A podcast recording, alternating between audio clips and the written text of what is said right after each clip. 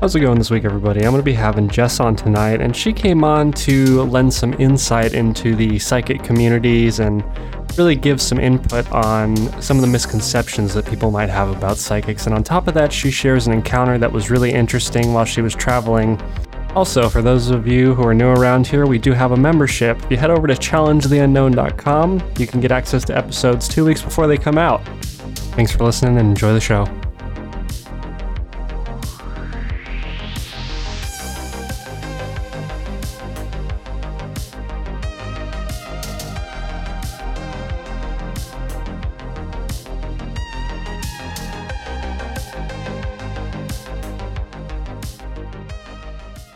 So it was around this time last year, um, I was on a Greyhound coming back from visiting some family out of state. And I was at a layover station. I want to say it was in Arizona, I think. Might have either been in Arizona or New Mexico. And uh, we were at a stop, and I was trying to get my bags off of the, the baggage area because they store the baggage underneath the bus. And they, they weren't handing me my bag, and I was worried they had lost it. Just travel anxiety. And this lady comes up behind me and just from the minute I lay eyes on her, she just exudes this energy of just power. Just, you, you know how you can like feel certain people's auras and just feel that they are a very psychically powerful person. And she's talking to me like I'm an old friend. She introduces herself, and she's upset at the driver for the same reason that I'm upset, and just very take charge attitude. Just, you know, I'm going to go and talk to them and make sure the bags are sorted, and don't worry, honey, you're taken care of. And very, I'm very like, intimidating oh. person right there. That's that's very forward. Yeah, she's very forward, and I'm a uh, a pagan. I have worked with Hecate's energy since I was a child. She, she first manifested in my life. Sorry, I'm anxious, so I'm like running out of breath. No, you're okay. It's all right, you're doing fine. Uh, your speech isn't circular, so you're already off to a great start. Uh, I've ha- I've actually talked to a lot of people that have, have practiced this kind of stuff before, so you know, don't don't be nervous. Just uh, keep going. No, it's just normal phone anxiety. um, but no. I'm I'm pagan, and I've worked with Hecate pretty much my entire life. Uh, she started manifesting when I was a child. I was obsessed with dragons, and that's one of her main symbols is dragons. And then as I grew older and I grew more spiritual, and I started looking at spirituality outside of Christianity and the, the spirituality that I was raised in, I found her, and she took me in with open arms. So immediately I felt this similar energy, and I was like, hmm, that's kind of weird. And she just, it, like I said in the Reddit post, she was wearing, I can't even distinctly remember what all she was wearing. I remember she was about my height, maybe a little taller, heavy set, and I'm about five foot four, so she was probably closer to five six, five seven. Okay. Long, wild, dark hair, streaked with gray, just these intense green eyes. And she was wearing, like, I think she had a shawl on. And if if you work with the goddess Hecate, or any god or goddess, they usually have certain colors, certain symbols, certain things that mark them as this is a sign of this particular being. And the colors that she was wearing were were Hecate's colors. She introduced herself as Katie. And I didn't think about it. I didn't realize what I was interacting with until I was home and I had gotten off the bus, and I started to think about it, and I was like, holy shit. But She just, she immediately was very protective of me. Like, uh, we were at the station, and I had gone off to the, the snack counter and gotten myself some snacks and bought a souvenir. And like, she, she was asking for me. She was like, oh, where were you? I thought we were going to sit together. And I was just like, oh, I, you know, got a snack and was eating. I'm fine. Or um, there was another rest stop, rest stop. She came up behind me. And you know how when you have an older female relative, like an aunt or a grandmother, and they do that thing where they run your their fingernails down your back? Just right. To be silly. She did that. And it, it, it was a very, like, I didn't feel unsafe around her at all. Like, I, it wasn't like I was being stalked or groomed or anything like that. It's, I genuinely felt safe around her. And I asked her where her stop was, and she it was supposedly the same stop as mine. I was like, okay, that's kind of weird. But not, because, you know, you're on a Greyhound, everyone's going different directions. And I asked her, hey, do you want to sit next to each other on the ride back? And she looked at me and she shook her head and she was like, oh no, I have someone else who needs me. I'm like, okay, whatever. Weird way to phrase it, but I was so oblivious, I guess, because I was just thinking about travel and trying to get home, and it was my first time on a Greyhound, and it just, ugh. So I'm traveling on the bus. We get to my stop. I look up and down the aisle. She's not on the bus. I get off the bus. I'm standing there watching everyone else get off. She never gets off the bus. Which, interesting. Yeah. And, but the, the, the encounter that I mentioned in the Reddit post, I just realized I completely skipped that. Hello, anxiety. I'm so sorry. You're okay. keep keep it going. You're all right. Um, we were coming into town to to where my my final stop would be. It was late at night, probably close to like one o'clock in the morning. So I'm sure that driver had been driving for hours. Bus took a turn, and I guess he took the curve too sharp and wasn't paying attention, or he almost, he had to kind of swerve to miss a curb, or I don't know what, why it happened. All I know is that the bus rocked. Like, that kind of, it was this stomach clenching, tilting, tossing you up against the side of the seat rock. Like, oh shit, this is a very large vehicle that is currently very off-balanced rock. And I'm decently psychic. I have decent amount of abilities. I don't normally see into alternate realities, though. But this time I did. I remember writing myself after it rocked. And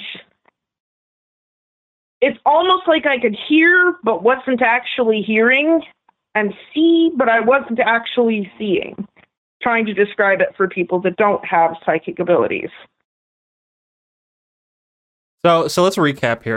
Let's recap real quick. So you are traveling on a Greyhound from mm-hmm. one place to another. You're having some anxiety, and a woman comes up to you that seems pretty out of place in terms of looks and behavior. This woman yeah. is very intimidating, very forward, and acting like she knows you. Mm-hmm. And then you guys get on this bus, and you have a strange encounter when the bus rocks, and then at the end of it, when you're getting off the bus, you don't see her anymore. She's just poof, gone. Yeah, basically, that that's that's a good summary of it. Interesting. I, I, yeah, I genuinely feel like she was there to protect me and kept that bus from flipping, because like I could feel in my chest, in another reality somewhere, that bus flipped, and either I was injured or I was left psychologically scarred from whatever happened after that bus flipped. So it was it was definitely interesting. It's really interesting. You know, I honestly, back when I started the show, the show has gotten it's branched out into a lot of different topics that I never expected to take the show. You know, it was originally just about like ghosts and flying saucers. And then I started mm-hmm. to interview people that experienced witchcraft related stuff. And, you know, people write me emails all the time and, and talk about all kinds of different stuff. So I get into witchcraft, you know, psychics contact me also, just all kinds of different stuff. So I've, I've been around the boat, so to speak. My, uh, my life is, Because with being a witch and just being with my family line and stuff like that, my life was an endless stream of weird. Mm. I, I have had so much weird stuff happen to me. I, I I believe you, you know, I I, I believe absolutely, you know, and uh, I honestly never really bought into the whole psychic thing up until probably... I, I think it was Ghost Adventures that really made it click for me, where there was, they were bringing on psychics to do stuff, and there was all kinds of weird sh- stuff that was going on that they were capturing. So that's when I really started to be like, hey, you know, maybe there's something to it, because I always imagined psychics before as like this hole in the wall kind of con, uh, con show, you know, where they come in, they read some cards to you, and and they charge you a hundred bucks or whatever, you know, to tell you something that you already know. Uh, that's what I, uh, that was my interpretation of them before. Uh, do you, why don't you give, uh, the viewers who might also have this misconception, uh, some insight? So yes, not every psychic reading is genuine. A lot of it is, uh, power of suggestion. A lot of it is learning how to read people. A lot of it is learning how to read your environment. A lot of it is learning how to pick up on little tells that you, you kind of, I've literally scared people just by throwing out a generalized thing, watching how they react to it, and then kind of pulling the information out of them. And that's not necessarily deceit. It's kind of shitty to charge two hundred dollars for that because it's obviously not real psychic ability, but it's not necessarily a scam either. Mm-hmm. So the way I have always told people to tell the difference between people that are doing that and that are true psychics is a true psychic will never be able to control when, how, and what they see or hear. They'll never be, you know, you'll never be able to go up to a true psychic and go, tell me something about my past, or go reach out to blah, blah, relative, and have them tell you something that only I would know, because that's not how true psychic ability works. Unfortunately, I wish it did. True psychic ability, it's fleeting. Sometimes it'll disappear for months and I won't see or feel anything. And then other times it's literally overwhelming and I have a headache and I have to stay in all day because it's just too much. It's basically, it's not any sort of like extra sensory, ooh, ooh, I'm special. It's just, I'm more sensitive to certain energies. Um, for those of your, your listeners that are familiar with the string theory and with the multiple universes theory, there's basically a theory that there's multiple dimensions rubbing up against this one. And so when we see or feel or talk to a ghost, we're feeling those other dimensions. When we, you know, see or hear something that happened in the future, which, by the way, the future is never set in stone. Yes, sometimes you can create your own future by trying to avoid something you think you already know, but it's, you can change it. So when we, I'm sorry, I'm rambling. Go no, on. You, no, you're you're doing great. It's, it's actually very insightful. I'm I'm very glad you're uh you're you're putting this in, in a really good perspective. And mm-hmm. I wanted to ask you, you know, I I've actually talked about that that theory on the podcast multiple times, mm-hmm. talking about alternate dimensions and things like that. And one of the questions that I generally ask people when they come on, whether it's about flying saucers or paranormal accounts, whatever it is, I always ask them what they think that stuff is. And ghosts in particular is one that I always bring up because a lot of the episodes that I've done are paranormal related. And I ask, you know, do you think that they these are entities that exist in different light spectrums? Do you think there's some type of interdimensional being that's you know, popping in and out? Or, you know, what what's your opinion on that? And so I want to ask you the same question is, what do you think ghosts are? You know, do you think that it's an interdimensional thing? Well, there's different types of ghosts. There's the type that is just, uh, it's like a spiritual fingerprint. So everywhere you go, especially if you're a particularly powerful person or have a particularly powerful aura, you leave traces of your energy. And sometimes that energy builds up. So things like um, hotels, things like hospitals, things like airports, things with a lot of people, with a lot of nervous energy, uh, schools, places like that. Those aren't true ghosts. They're just bursts of energy. They're fingerprints. And then you have where it's spiritual residue, where it's... Um, A good example of is orbs. Orbs that interact, spirits that recreate their deaths, things like that, that spirits that seem to interact and be intelligent. It's not so much that the actual person's spirit is, is actually there, because everyone eventually crosses over. It's more that it, it's kind of like... Uh, It's looking down, it's like looking down onto the surface of the water and there's something floating on the water, if if that makes sense. Yeah, yeah, no, I understand what you're saying. And then you have actual trapped souls, things like haunted dolls or uh, other haunted objects or, you know, like specters that haunt a particular family. And usually that's a soul that makes the conscious decision not to cross over, or it has unfinished business, or something has trapped it, because you can trap and manipulate souls if you're a shitty enough magician. I don't personally agree with the idea. I think a spirit should be free to come in and out of its own will. And then there are spirits that aren't human, never were human, and yes, those are from alternate dimensions. Interesting. That's that's a fantastic take. It's really interesting. You know, the more people I talk to about this stuff, the the weirder and weirder it gets. You know, and and one of the things I always bring up, and and I'll kind of lead into another question with this one is, if you would have taken seventeenth century Victorian era scientists and taken them to the Aurora Borealis, and you showed them that, there would be something observable there, but they did not have the technology to understand what it was or how it was happening. It was basically magic to them.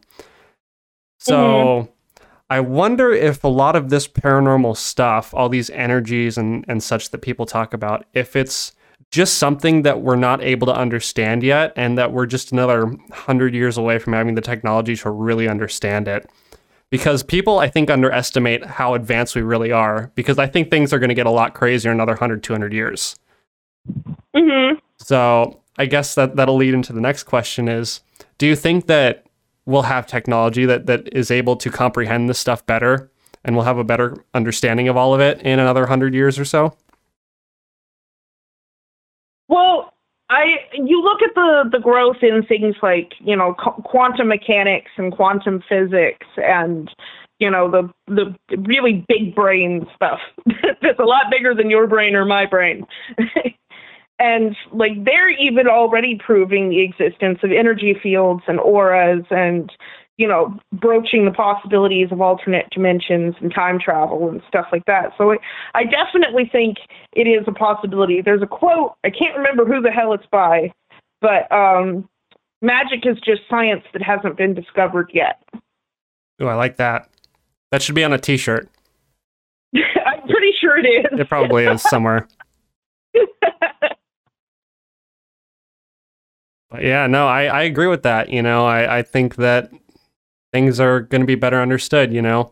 And if you just look at one hundred, two hundred years ago, how far behind we were today and how much we didn't understand, you know?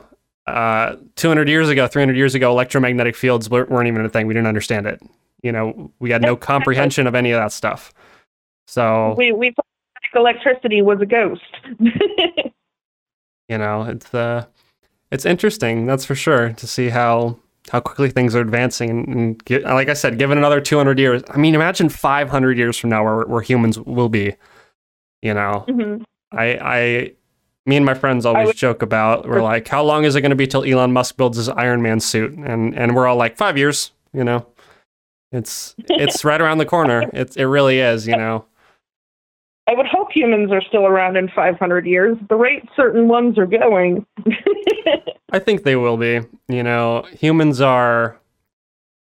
I, a lot of people want to say that we're stupid, but at the same time, I like to imagine that aliens are looking down on our civilization. Instead of discovering the music of Beethoven or something, they discover Arabic trap music and are like, what are these dumb apes? You know, but I think that humans really are highly, highly intelligent. I think that we don't give ourselves enough credit for what we're capable of. You know, we're doing more and more with less and less space. And I think we're going to have some technological revolutions again in terms of food production and energy production where things are just going to, it's going to push us really far forward. So, you I, know, I, I think we'll be around. I think the the problem that causes humans to limit themselves is honestly their narcissism. Humans like to think that they're the only smart thing in the universe. They're the only intelligent life even on Earth. And they're not. Like, you look at something as simple as a bumblebee. It, it, just in passing, you look at the behavior of a bumblebee and go, oh, it's, you know, it's just a simple bee. It's, you know, its nervous system isn't that advanced. It can't possibly be smart as a human. But yet bees can recognize faces. They have a complex language. They, you know, they socialize. That's things that humans do. So it's like humans are, are, they limit themselves in their thinking by thinking that they're the only ones that can think that way. Oh, one hundred percent. There's, um, they're saying that some primates are entering basically the Stone Age. There were... There were, I think it was or- orangs were using, were spearfishing. Mm-hmm. There's there's a photo of an orang that's like hanging over uh, a river and it's using a spear to jab fish. And I think it, I can't remember if it taught itself. I'm pretty sure it learned it from watching fishermen though. But either way, that's that's high intellectual ability right there for it to, to make a tool and then use it. Well, you look at um, cetaceans, dolphins and whales, uh, they have what's called a signature whistle. And that signature whistle basically in their language is a name. So, for example, during a hunt, one dolphin will signature whistle and then give a command. And that other dolphin who responds to that signature whistle will whistle back and then do the command. That's interesting. I actually didn't know that. It's really interesting. So how are you feeling on, on our whole, I think our conversation here is, has gone really well. And I, I, I think your story is really, really interesting. I think a lot of people are going to like listening to it. Is there anything else you really want to add? Not much, really. I'm glad this went well other than me being a ball of anxiety, but that's just because I have anxiety. thanks, thanks a bunch for coming on and, and we'll be in touch for sure.